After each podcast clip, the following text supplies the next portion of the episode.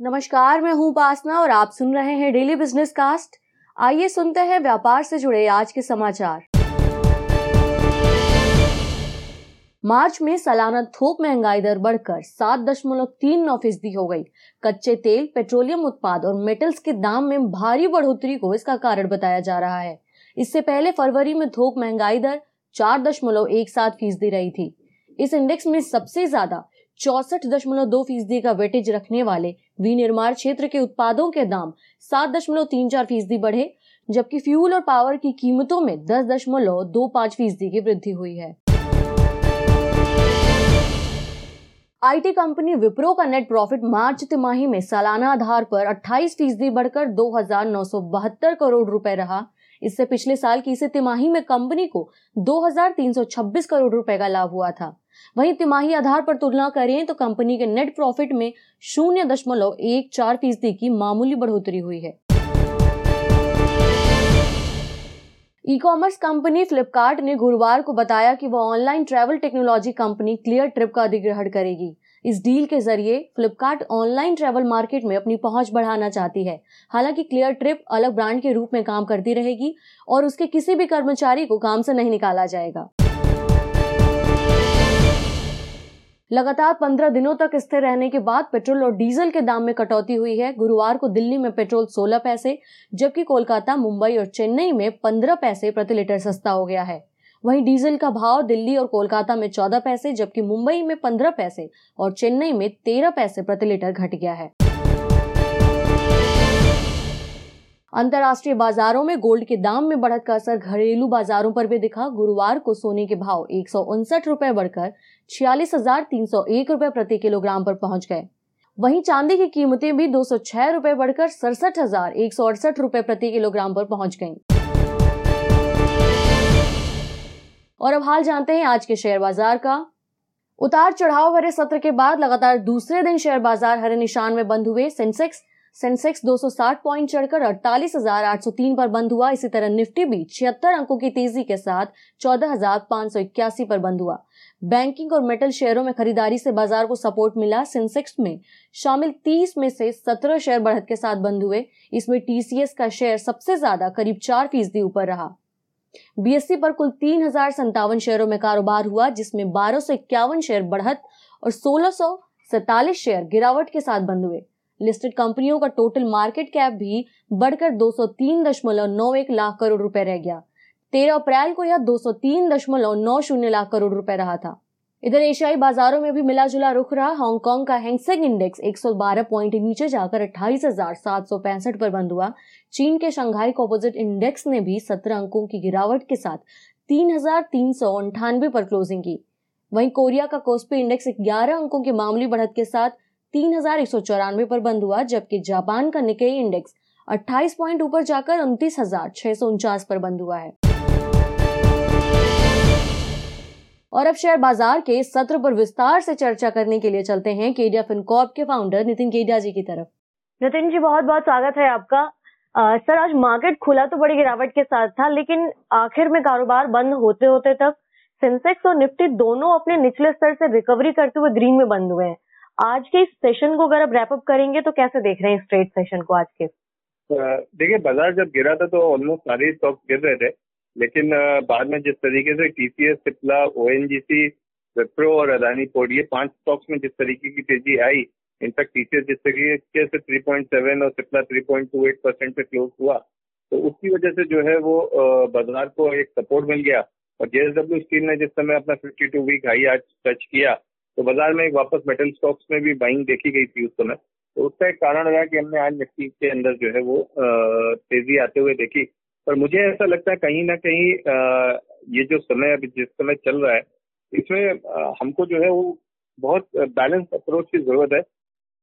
और इस balance approach में हमें या तो वो स्टॉक रखने चाहिए जो डिफेंसिव हो एग्रेसिव स्टॉक से बहुत दूर रहना चाहिए, क्योंकि as of now we have reach somewhere around one one lakh cases a day और कल ही एक वायरोलॉजिस्ट का मैं एक न्यूज़ चैनल में देख रहा था and you saying that we are not much behind of reaching three lakh cases a day मुझे लगता है कि वो जो स्थिति होगी, वो बहुत खतरनाक स्थिति होगी। और इनफैक्ट अगर आज निफ्टी को अगर हम ध्यान से देखें या सेंसेक्स को हम अगर ध्यान से देखें तो निफ्टी में आज बढ़ने वाले शेयर सत्ताईस और गिरने वाले शेयर थे बाईस। यानी कि अगर गिरने वाले शेयर में एक एक परसेंट की एक परसेंट अगर और ज़्यादा गिर गए होते तो शायद ये निफ्टी में जो हमने आज ग्रीन सिग्नल आते हुए देखा है ये नहीं देखने को मिलता। और एक समय में आज एक्सपायरी भी थी और आज एक समय पर जिस तरीके से पुट्स की बाइंग बढ़ रही थी और कॉल राइटिंग बढ़ रही थी, उससे एक बार लग रहा था कि कॉल राइटर्स को जो है वो धाराशाही करने के लिए बाज़ार एक बार लास्ट मूवमेंट सेशन में जो है वो बाउंस दे सकता है। और मुझे लगता है वही रीजन रहा कि बाज़ार ऊपर आया है। But again I repeat that we have to be very cautious in this market as of now for for minimum a month और फोर्टी फाइव डेज़ सर आपने बताया कि वो दिन दूर नहीं ऐसी पॉसिबिलिटी है कि हमारे देश में एक दिन लगभग तीन लाख के करीब केसेस हो, हो जाए अगर मैं गलत नहीं हूँ तो। सर केसेस बढ़ने के साथ ही हमें दिख रहा है कि तमाम तरीके के जो बाहर के टीके हैं जो वैक्सीन जिन वैक्सीन को बाहर अप्रूवल मिल चुका है उन्हें भी गवर्नमेंट अपने यहाँ इम्पोर्ट के लिए अप्रूवल दे रही है। एक स्पुटनिक वी को भी मंजूरी मिल चुकी है प्रोडक्शन शुरू हो जाएगा। तमाम तरह के जो दवाइयों के मोर्चे पे, जो मेडिकल मोर्चे पे कदम उठाए जा रहे हैं, क्या उससे लगता है कि आने वाले टाइम में जो केसेस तो बढ़ेंगे, पर उसको इक्वली बैलेंस आउट भी किया जा सकेगा उसके इम्पैक्ट को? उपासना जी ये शायद कल की ही बात है या परसों की बात है। जॉनसन एंड जॉनसन जो यूएस में वैक्सीन दे रहा था तो उसको हटा दिया गया लिस्ट से वैक्सीन सप्लायर से। तो आज मान लीजिए मैं किसी एक पर्टिकुलर एजेंसी से वैक्सीन ले रहा हूँ कल उसको हटा देता हूँ तो उसका भी एक इम्पैक्ट आएगा। और देखिए वैक्सीन आ जाती है या दवा आ जाती है वो आपको आगे आने वाले समय में मतलब एक कुछ लोगों ने ये बोला है कि वैक्सीन को बॉडी के अंदर असर करने में छह महीना लग रहा है। तो अगर इस तरह की बातें सच हैं तो उसको होने में टाइम लगेगा पर मार्केट में जो सडन पैनिक आ, आ सकता है केसेस जिस तरीके से बढ़ रहे हैं उसकी वजह से वो मार्केट अभी आज की डेट में उसको एब्जॉर्ब करने की स्थिति में मुझे नहीं दिखता। क्योंकि हमने जब लास्ट वीक में 500 पॉइंट की एक दिन में गिरावट देखी थी, उस दिन जो गिरने वाले शेयर थे भेल था बैंक ऑफ़ बड़ौदा था टाटा पावर था एनटीपीसी था, ये वो स्टॉक्स हैं जो बजट के बाद से लोग डिलीवरी में लेके चल रहे थे। और डिलीवरी की सेलिंग हुई और जो वो सेलिंग थी, उसको हम लोग फेंकने वाली सेलिंग कहते हैं, जिसमें जिस भाव पे बायर माल ले रहा था, उस भाव पे सेलर उसको माल देता चला जा रहा था। तो वो एक अलार्मिंग बेल बच चुकी है उस दिन और मुझे लगता है कि अब जिस तरह की सिचुएशन में हम जा रहे हैं हमें रोजी पिक्चर ना देखते हुए हमें थोड़ा सा प्रैक्टिकल होना पड़ेगा और ये सोचना पड़ेगा कि देखिए आज की स्थिति में क्या हम आ, हमारे पास पैसा कहाँ से आएगा दो महीने बाद अगर इस तरह की स्थिति बन जाती है तो? और वो कंडीशन ऐसी होगी जो बाज़ार में लिक्विडिटी को लेके इश्यू पैदा कर सकती है। इनफैक्ट मैं आपको बोलता हूँ आप केवल एक साल पहले जाइए और ये देखिए कि जब इस तरह की स्थिति एक साल पहले थी तो जगह जगह भंडारे चल रहे थे लंगर चल रहे थे लोग एक दूसरे को हेल्प कर रहे थे फाइनेंशियली हेल्प कर रहे थे, खाना खिला रहे थे, वो स्थिति आज नहीं दिखती है। लाख सवा लाख केसेस होने के बाद भी जो दिखा रहा है कि कहीं ना कहीं सिस्टम में लिक्विडिटी की प्रॉब्लम है या लोग जो है वो पैसा अपने हाथ में रखना चाहते हैं। तो मेरा ये मानना है कि रोजी पिक्चर्स हैं वैक्सीन हैं, आएँगी, दवाइयाँ आएँगी, इलाज होंगे, पर सच्चाई आज ये भी है कि आज हमारा देश रेमडेसिविर जैसी इंजेक्शन के लिए स्ट्रगल कर रहा है। आज हमारा देश ऑक्सीजन के लिए स्ट्रगल कर रहा है। आज हमारा देश इस बीमारी को एक साल आने के बाद भी हॉस्पिटल बेड के लिए स्ट्रगल कर रहा है। तो जब आज हम बेसिक इम्यूनिटीज के ऊपर स्ट्रगल कर रहे हैं तो वैक्सीन या फिर मान लीजिए जो भी दवाइयाँ आती हैं, वो किस हद तक हमको मदद कर पाएँगी या कितना समय लगेगा?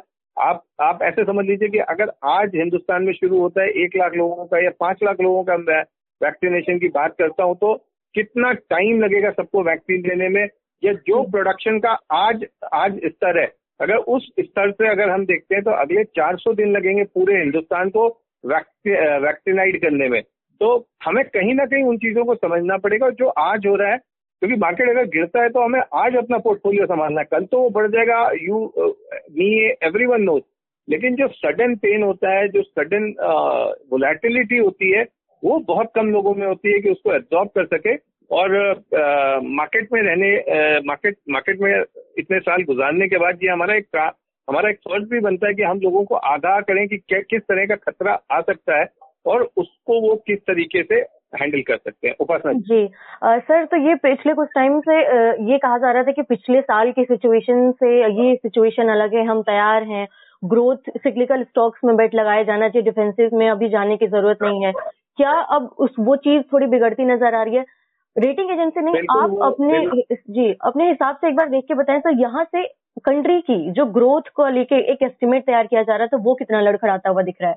और बिल्कुल जी बिल, बिल्कुल इस तरह के जितने भी दावे थे वो सारे दावे लड़खड़ा चुके हैं। वो कहीं भी सत्य से कोसों दूर साबित हुए हैं। जिस तरीके से लोग रेमडेसिविर के लिए स्ट्रगल कर रहे हैं। जिस तरीके से लोग दूसरे लाइफ सेविंग ड्रग्स के लिए स्ट्रगल कर रहे हैं आईसीयू बेड के लिए स्ट्रगल कर रहे हैं, वो ये दिखा रहा है कि हमने पिछले पैंडेमिक जो हमारे पास क्राइसिस सिचुएशन आई थी, उससे हमने कुछ भी नहीं सीखा है। और जिस तरीके की स्थिति चल रही है, मुझे लग रहा है कि आगे आने वाला समय बहुत खराब हो सकता है। और ऐसे में हमें लॉजिस्टिक शेयरों से आईआरसीटीसी आईआरसीटीसी जैसे शेयरों से बहुत दूर रहना चाहिए। जी। हाँ लेकिन एक बात है जब अगर स्थिति वर्ष हो जाती है once we reach cases above 2.5 lakh तब ये यही सारे स्टॉक्स लुक्रेटिव हो जाएँगे बिकॉज़ जैसे ही सिचुएशन रिवर्स होगी वो सिचुएशन uh, के बेसिस पे uh, uh, आपका यही स्टॉक्स बढ़ जाएँगे। इसके अलावा मैं आपको एक प्योर डेटा एनालिसिस बता रहा हूँ ये किसी मेडिकल से संबंधित नहीं है ना ही इसको लोग बहुत सीरियसली लें ये सिर्फ़ सिर्फ़ एक डेटा एनालिसिस है। मैं आज सुबह जो है मतलब पिछले साल जब कोविड हो रहा था तो उसका डेटा स्ट्रगल कर रहा था डेटा स्टडी कर रहा था ग्राफ के ऊपर. व्हाट आई फाउंड दैट कि एक सर्टेन डेज़ के बाद जो है केसेस में गिरावट आनी शुरू होती है जब ये पीक पे होता है और उसके बाद फिर ये चलना शुरू होता है. तो मुझे लगता है कि कहीं ना कहीं नेक्स्ट वीक में हम लोग कोविड केसेस में गिरावट देख सकते हैं. पर जो डेटा बोल रहा है, वो डेटा ये बोल रहा है कि जो अप्रैल का लास्ट वीक है और जो मे का फ़र्स्ट वीक होगा that could be very crucial for us और एंड आई थिंक कि investors may take a note of it Upasana ji. Ji sir मौजूदा अनिश्चित माहौल में बैंक और एनबीएफसी शेयरों से क्या दूरी बनाने का समय है इस वक्त? बिल्कुल उपासना जी देखिए एक बार मॉरिटोरियम हो चुका है और उस बार जब मॉरिटोरियम हुआ था तो हमने देखा था क्या स्थिति आई थी जिस समय बैंकों को अपना ब्याज माफ़ करने के लिए बोला गया था। आगे आने वाली स्थिति इस बार और वर्ष हो सकती है और सबसे बड़ी सिचुएशन ये है कि बीस लाख करोड़ देने के बाद सरकार के पास क्या इस साल स्थिति है, क्या हमने रिज़र्व रखे हैं, क्या हम बोरिंग करने जा रहे हैं, वो अभी तक क्लैरिटी नहीं आई है, जो कि सरकार की तरफ़ से अभी तक आ जानी चाहिए थी। तो मुझे लगता है कि बैंक और एनबीएफसी एक ऐसा फ्रेजाइल सेक्शन है जिससे हम इस समय दूरी बना के रख सकते हैं। हाँ लेकिन लाइक लास्ट लॉकडाउन मुझे लगता है कि आईटी कंपनीज़ और फार्मा कंपनीज़ ये दोनों के लिए ही जो समय रहेगा वो काफ़ी अच्छा रहेगा उपासना सर आईटी कंपनीज़ की बात की आपने टीसीएस ने तो अच्छे नतीजे दिए लेकिन इन्फोसिस के जो नतीजे हैं उन्होंने बाज़ार को डिसअपॉइंट किया है। क्या ऐसा मान सकते ऐसा लग रहा है कि निवेशकों ने बहुत ज़्यादा उम्मीद लगा ली थी आईटी कंपनियों से उम्मीद के मुताबिक उम्मीद के मुताबिक टीसीएस के भी नतीजे मिलते हमने टीसीएस के जो जो रिज़ल्ट आया था हमने स्टॉक को बुरी तरीके से गिरते हुए देखा, लेकिन आज हमने वो स्टॉक को संभलते हुए देखा। देखिए इन्फोसिस में लोगों का जो एक्सपेक्टेशन था, वो ये एक्सपेक्टेशन था कि बायबैक बहुत स्ट्रॉन्ग आने वाला है। लेकिन जैसे ही उन्होंने बोला कि वो बायबैक ओपन मार्केट से करने वाले हैं तो वैसे ही निवेशकों का जो एक रुख था या एक पॉजिटिव लेवल जो डिलीवरी बाइंग चल रही थी, वो हमने फैलाते हुए देखा। पर देखिए, जब बारिश होती है तो छतरी वाला भी बीतता है और बिना छतरी वाला भी बीतता है। मैं हमेशा ये एग्ज़ाम्पल देता हूँ तो उसमें जिस समय आई शेयरों में तेज़ी आएगी तो इन्फोसिस अछूता नहीं जाएगा। ये हो सकता है कि अगर विप्रो और टीसीएस दो टके की तेज़ी दिखाएँ तो इन्फोसिस में हमें वन परसेंट की तेज़ी दिखाई दे उपासना जी जी। सर इस समय निफ्टी में नई पोजीशन बनाने को लेकर आप क्या सलाह देंगे?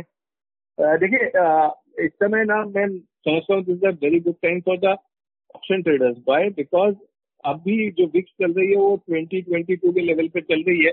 और मुझे लगता है कि कहीं ना कहीं अगर ये स्थिति खराब होती है तो उस केस में जो है विक्स जो है वो ट्वेंटी एट ट्वेंटी नाइन के लेवल पे आ सक, आ सकती है। और मुझे लगता है यहाँ पे शॉर्ट बटरफ्लाई की स्ट्रैटेजी जो है वो बहुत अच्छी रहेगी, जिसमें आप चौदह हज़ार पाँच सौ का या कॉलपुट जो है वो बाय कर सकते हैं, या फिर मंडे को जब मार्केट खुलता है तो आप एटीएम कॉलपुट बाय कर सकते हैं, और आप उसके सामने ओटीएम कॉलपुट सेल कर सकते हैं। तो विक्स अगर यहाँ से सत्ताईस अट्ठाईस जाती है और डायरेक्शन जो है वो भी वन साइडेड रहेगा तो उसमें ट्रेडर्स को बहुत अच्छा पैसा बनेगा। पर ये स्ट्रेटेजी वो मंथ एंड वाली आ, के ऊपर करेंगे तो थोड़ा सा कम उनको पैसा बन सकता है पर रिस्क भी जो है वो उनका कम हो जाएगा उपासना जी आ, सर कल मार्केट बंद रहे कल आखिरी दिन है इस वीक का। तिमाही नतीजों के हिसाब से कल कौन से शेयर आप लेने के सलाह दें? आपके कौन से फेवरेट पिक्स होंगे जो ये बीच के दो तीन दिनों में कुछ नतीजे हैं और मंडे कुछ अच्छा रिटर्न देखने को मिल सकेगा? देखिए frankly what we have suggested to our investors to not to enter any new position for till Tuesday and Wednesday मंगल या बुद्ध तक हमने उनको कॉशियस रहने की सलाह दी है किसी भी तरह के नए इन्वेस्टमेंट से दूर रहने की सलाह दी है लेकिन नतीजे आना एक बात है नतीजे अच्छे आते हैं लेकिन अगर एक या दो राज्यों में किसी भी तरह के खराब खबरें और आती हैं या मान लीजिए जिस तरीके का प्रेशर जो है वो सेंट्रल गवर्नमेंट के ऊपर चल रहा है एलिगेशन चल रहे हैं बंगाल इलेक्शन के रैलीज को लेके तो उनकी तरफ़ से यदि कोई कदम आता है तो बाज़ार जो है एक अच्छा करेक्शन दे सकता है। या जब इस तरह का फियर का माहौल होता है तो एवरीथिंग लुक्स डार्क तो व्हाट वी हैव सजेस्टेड कि go light with the position आप जितना पोर्टफोलियो अपना लाइट कर सकते हैं, उतना लाइट रखिए और अभी हम कुछ भी खरीदने की सलाह नहीं दे रहे। उपासना जी। जी, नितिन जी, बहुत बहुत धन्यवाद आपका इस बहुत बड़े परेशानी वाले और उतार चढ़ाव भरे वाले माहौल में। हमारे निवेशकों को ये पूरा सेशन समझाने के लिए आपसे फिर मुलाकात होगी, सर। धन्यवाद। तो यह था आज का डेली बिज़नेस कास्ट जिसे आप सुन रहे थे अपनी साथी उपासना वर्मा के साथ। सुनते रहिए नवभारत गोल्ड। धन्यवाद।